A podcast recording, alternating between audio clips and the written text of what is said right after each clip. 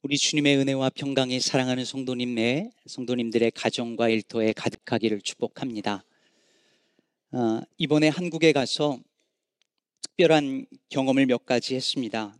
어, 하루는 아내와 함께 어, 식당에 가서 식사를 하는데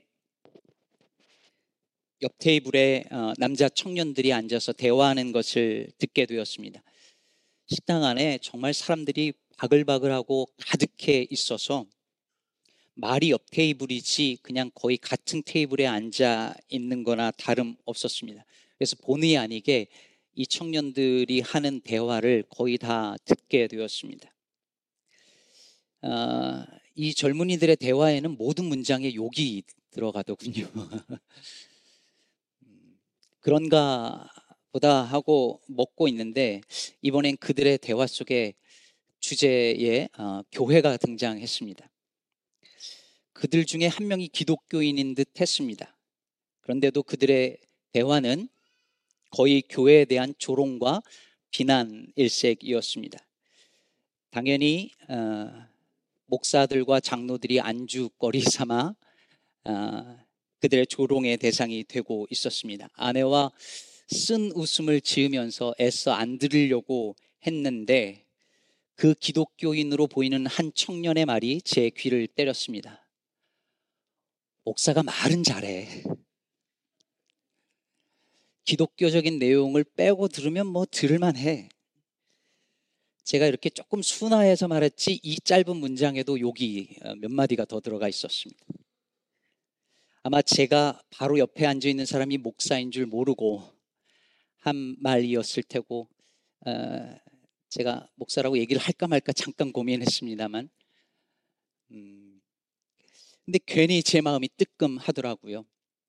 그리고 내용의 어, 내용상 추측건데 그 청년은 자기 교회 목사님을 향해서 하는 말이었습니다. 그리고 생각해 보니 내가 만약에 그 청년 교회 목사라면 자기 교회 성도가 자신을 향하여 저렇게 말하는 것을 알게 된다면 어떨까라는 생각 때문에 마음이 참 아프고 쓸쓸했습니다. 어쩌다 오늘날 젊은이들에게 목사는 말은 잘하는 사람 정도로 인식이 되어 버렸을까요? 왜 오늘날 교회는 말만 번지르한 사람들의 집단으로 사회에 알려지게 되었을까요? 사람들은 흔히 그리스도인들이 말한 대로 살지 않기 때문이라고 말합니다. 한편으로는 맞는 평가이지만 저는 다른 측면도 있다고 생각합니다. 말한 대로 살지 않아서이기도 하지만 말한 대로 살았기 때문이라고 저는 생각합니다.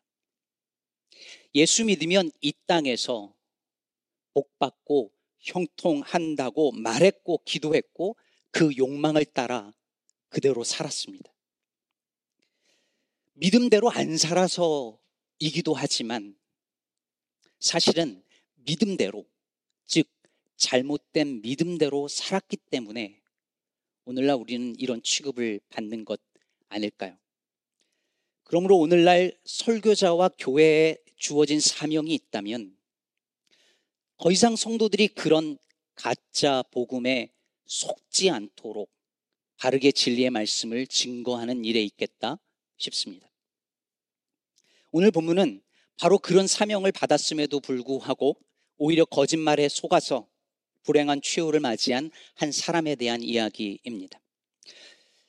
열왕기상 12장과 13장은 내용을 이해해도 이게 뭐를 말하려고 하는 것인지 막 헷갈립니다. 도덕적으로 윤리적으로 이렇게 잣대를 들이대면 어, 이해하기도 어려운 여러 가지 내용이 복합적으로 이 안에 산재해 있습니다.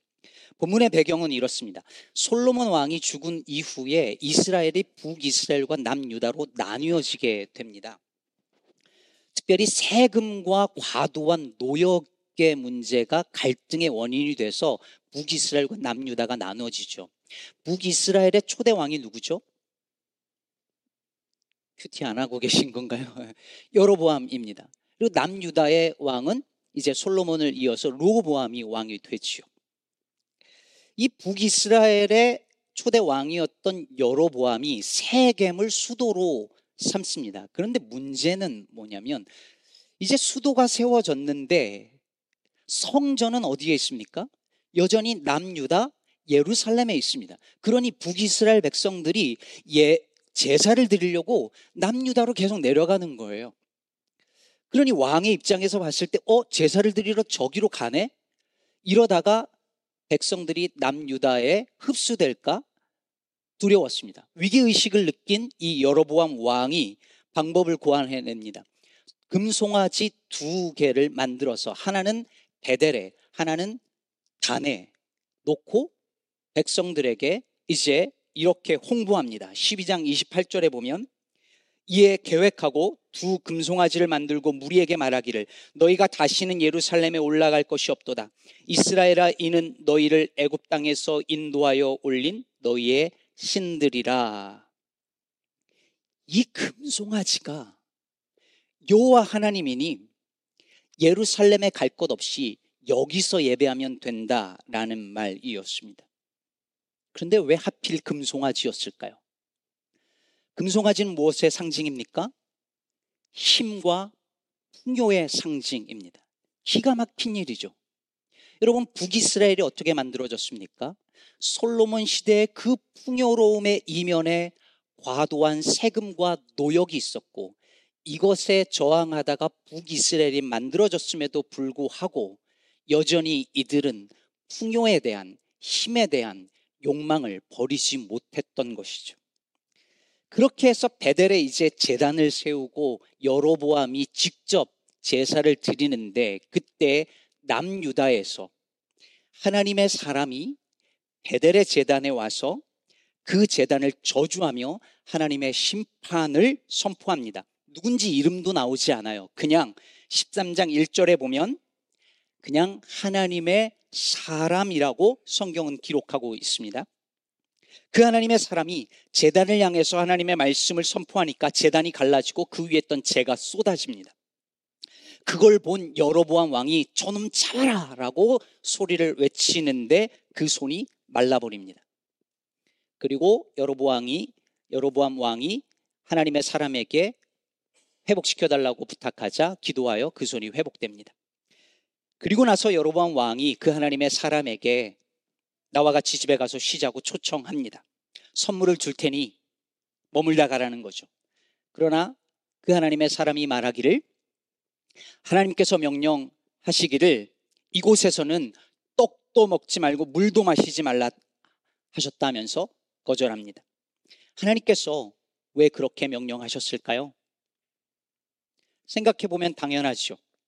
왕의 불법을 이 왕의 정권의 불법을 비판하는 메시지를 전하면서 그 왕의 선물을 받게 된다면 어떻게 되겠습니까? 삼성을 비판하면서 삼성 장학금을 받는다든지 대형 교회의 세습을 비판하면서 그 교회로부터 무언가를 받는다면 그 전하는 메시지의 진정성이 의심받을 수밖에 없겠지요. 그래서 왕으로부터는 물론이고 그곳에 있는 그 어떤 것으로부터도 아무것도 취하지 말라 명하신 것이었습니다. 자, 그렇게 해서 거절합니다. 근데 문제는 여기서부터 발생하죠. 베델에 한 늙은 선지자가 있는데 베델 재단에서 그 하나님의 사람이 행한 그 일에 대한 이야기를 아들로부터 듣습니다. 그래서 그 하나님의 사람을 수소문에서 쫓아갑니다. 그리고 상수나무 아래에서 쉬고 있는 그 하나님의 사람을 만나죠. 그리고 말합니다. 우리 집에 가서 떡 먹고 쉬었다 가라. 그러자 그 하나님의 사람이 왕에게 대답했던 그대로 말하면서 갈 수 없다고 거절합니다. 그때 이 늙은 선지자가 뭐라고 합니까? 18절을 보면 나도 그대와 같은 선지자라 선, 천사가 하나님의 말씀으로 내게 이르기를 그대를 내 집으로 데리고 돌아가서 떡을 먹이고 물을 마시게 하라고 하셨다고 말합니다. 이게 사실입니까? 거짓말이었습니다. 어떻게 합니까? 성경이 말하기를 이는 그 사람을 속임이라 라고 증언하고 있습니다. 그런데 어떻게 되었죠? 하나님의 사람이 이 말이 진짜인 줄 알고 그 늙은 선지자를 따라서 그 집으로 갑니다. 그리고 거기서 떡을 먹고 물을 마시고 쉬게 됩니다. 여러분, 어떻게 이렇게 허무하게 속아 넘어갔을까요? 분명히 왕이 이야기할 때는 단칼에 바늘로 찔러도 피 한 방울 나오지 않을 정도로 아주 단호하게 거절했던 이 사람이 어떻게 이 늙은 선지자의 말 한마디에 금방 이렇게 속아 넘어갔을까요? 18절 상반부에 이 선, 늙은 선지자가 한 말 속에 힌트가 담겨져 있습니다. 나도 그대와 같은 선지자라. 이게 무슨 뜻일까요? 우리 동종업계 아니냐는 거죠. 나도 당신 같은 선지자야. 우리 같은 동종업계잖아.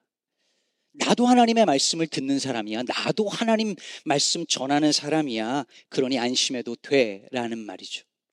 몇 년 전 시애틀에서 한인교회를 상대로 대규모 금융 사기를 벌인 한국인 부부가 체포되는 일이 있었습니다.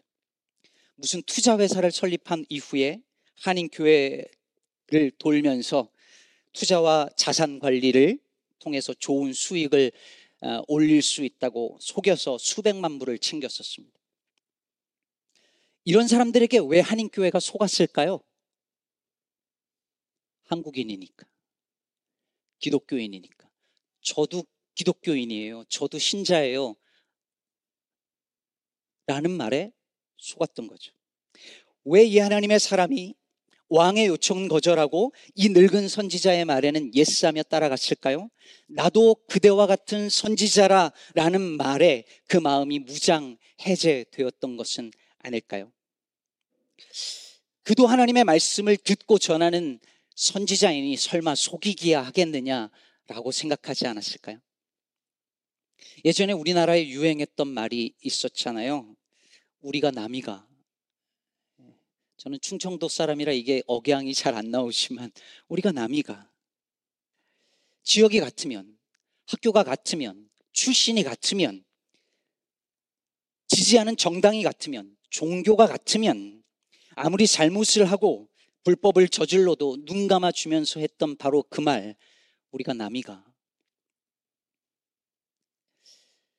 이번에 광화문 교보문고에 우리 김주영 목사님 만나러 갔다가 어, 만나고 난 다음에 깜짝 놀랄 만한 것을 보고 들었습니다.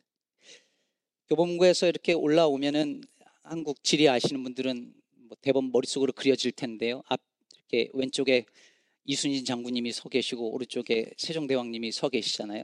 근데 거기에서 무슨 정당 주체로 보수 집회를 하는데 정말 귀가 찢어질 정도로 큰 마이크 볼륨으로 소리를 지르는 것입니다.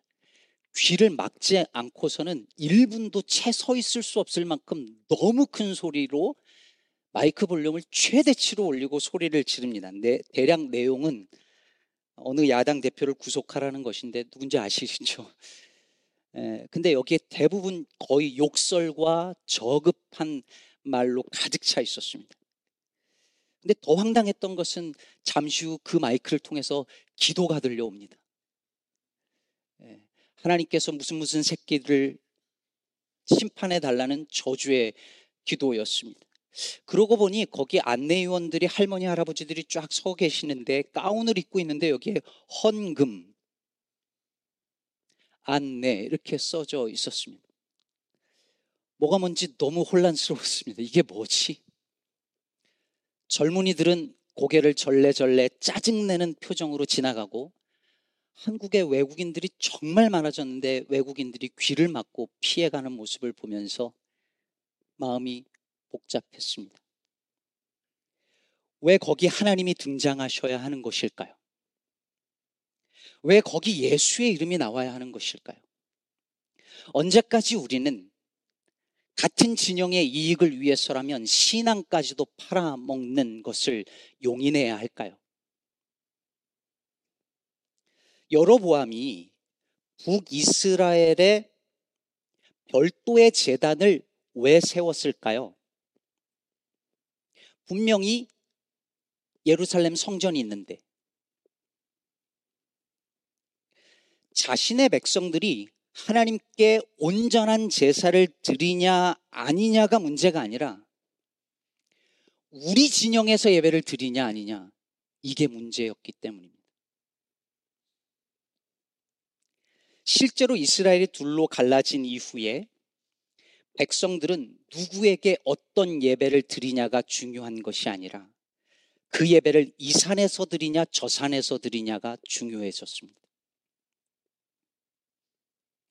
아무리 영과 진리로 예배한다고 할지라도 저쪽에서 그 예배를 드리면 그것은 용납할 수 없는 범죄 행위로 받아들여졌고 배신 행위로 받아들여졌습니다. 그 말이 옳으냐, 그르냐가 문제가 아니라 우리 쪽이냐, 저쪽이냐가 중요해진 것입니다. 그래서 예수님께서 사마리아 여인을 만나서 이 산에서도 말고 저 산에서도 말고 영과 진리로 예배하는 자를 하나님이 찾으신다고 말씀하신 것입니다.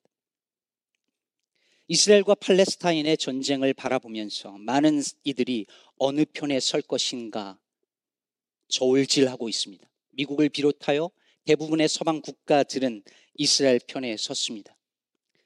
하마스의 폭격을 정당화할 수는 없지만 이스라엘이 1967년 저들의 땅을 빼앗고 서울의 반도 안 되는 면적에 인구 230만 명을 가두고 평생 나오지도 못하게 한 채 물과 전기 공급을 차단해 가면서 철저히 통제해 온 사실에 대하여 많은 이들은 눈과 귀를 닫습니다.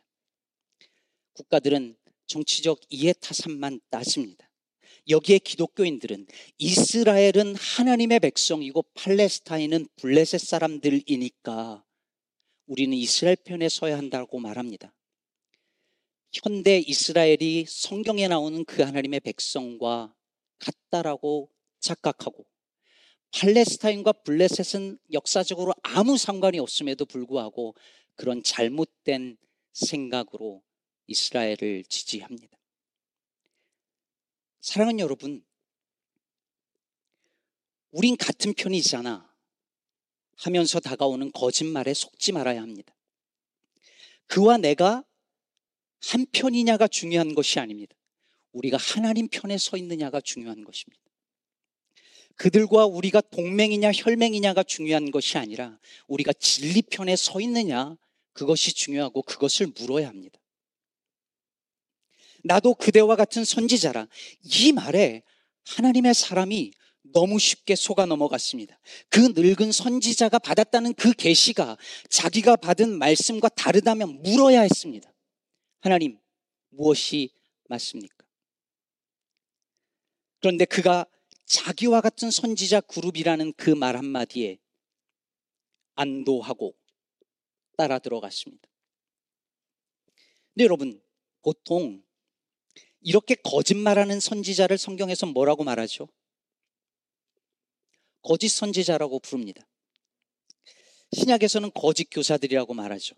그런데 오늘 여기서 이 거짓말하는 이 선지자를 거짓 선지자라고 말하지 않아요. 흥미롭게도 그런 표현을 안 씁니다. 11절에 보면 그냥 늙은 선지자라고 말하고 있습니다.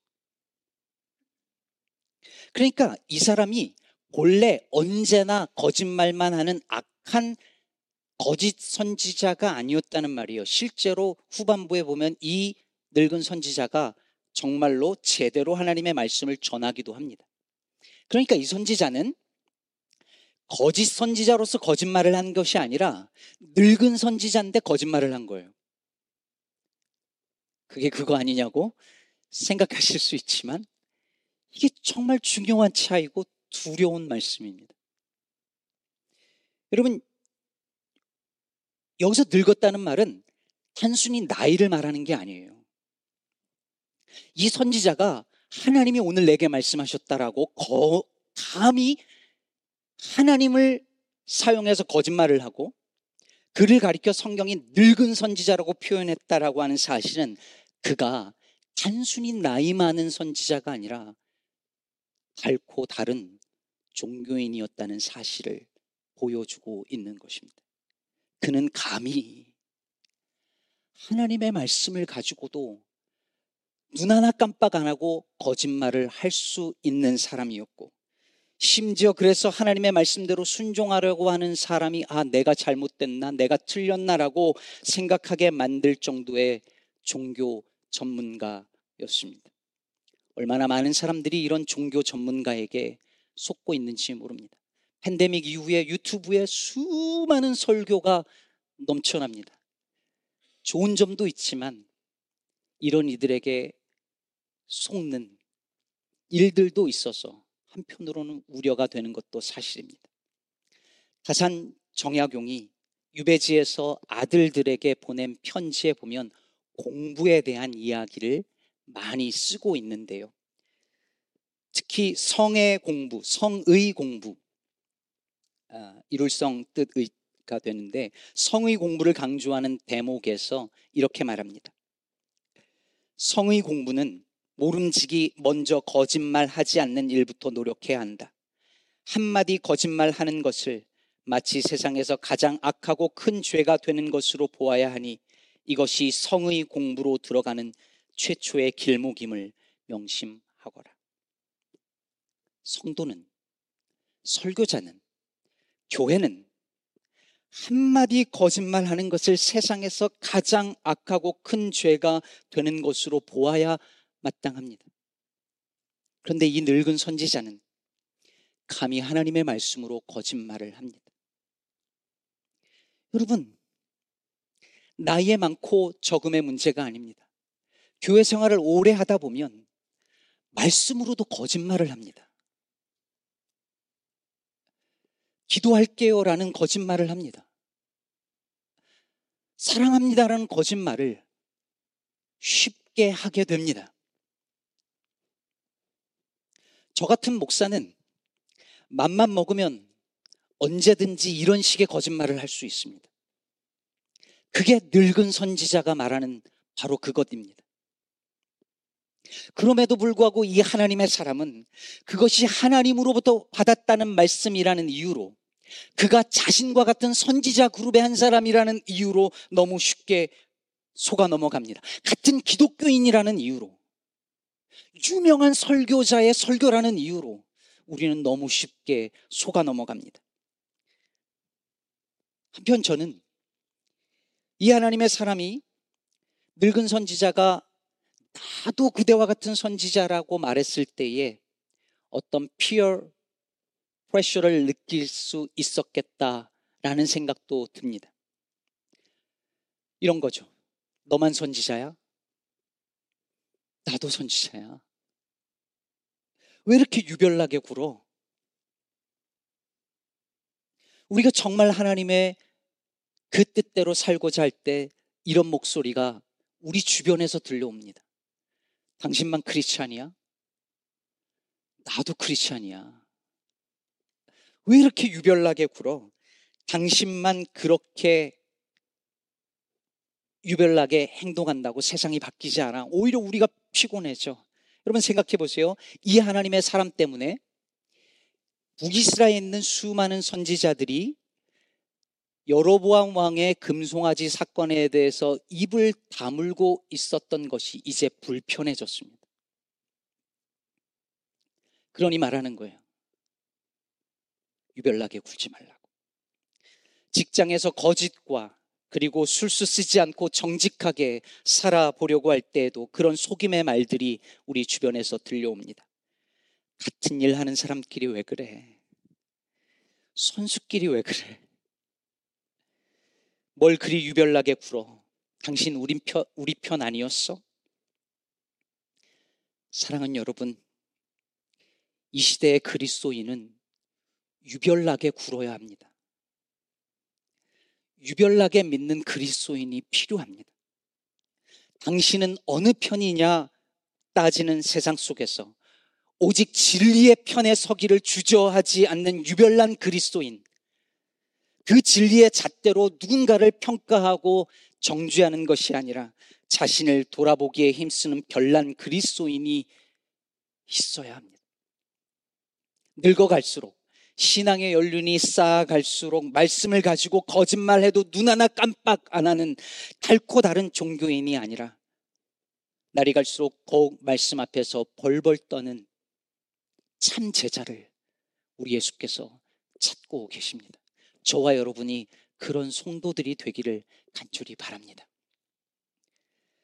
이번 한국 방문에서 앞에서 말한 부정적인 경험만 있었던 건 아닙니다. 어느 목사님을 만났는데요.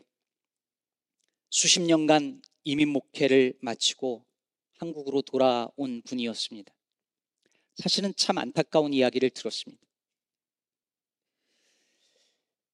교인들이 저지른 부정을 본인의 잘못으로 통감하고 사임을 하고 은퇴를 선언하고 결국은 그렇게 해서 한국으로 귀국까지 하게 되셨습니다. 그분의 이야기를 들으면서 많이 아프고 안타까웠습니다. 이민 목회를 하고 있는 사람으로서 누가 어느 목사가 그런 식으로 은퇴를 하고 싶겠습니까? 어떤 이민자가 그런 식으로 이민 생활을 마치고 한국으로 돌아가고 싶겠습니까? 그 마음을 조금은 헤아릴 수 있어서 마음이 쓰리고 아팠습니다. 그런데 한편으로 은퇴 나이가 되는 그 나이까지도 목회자로서의 처음의 양심을 끝까지 지켜내려는 선배 목사님이 아직도 있다는 사실에 위로를 받았습니다. 다 그런 거 있는 일이야. 그걸 왜 당신 책임으로 생각해? 그냥 묻고 가. 라는 말에 스스로를 속이지 않는 여전히 순수한 마음을 끝까지 지켜낸 어른이 있는 것 같아 고마웠습니다. 히틀러에 대항하다가 순교한 덴마크의 목사 카즈 뭉크가 이런 말을 했다고 합니다. 오랫동안 교회의 상징은 사자, 양, 비둘기, 그리고 물고기였다. 하지만 한 번도 카멜레온이었던 적은 없다. 세상은 우리에게 카멜레온이 될 것을 요구하거나 유혹합니다. 괜찮아. 다 그렇게 살아. 너만 그리스도인 아니고 우리도 그리스도인인데 다들 그렇게 살아. 교회가 다 그런 거지 뭐. 우리 같은 편이잖아.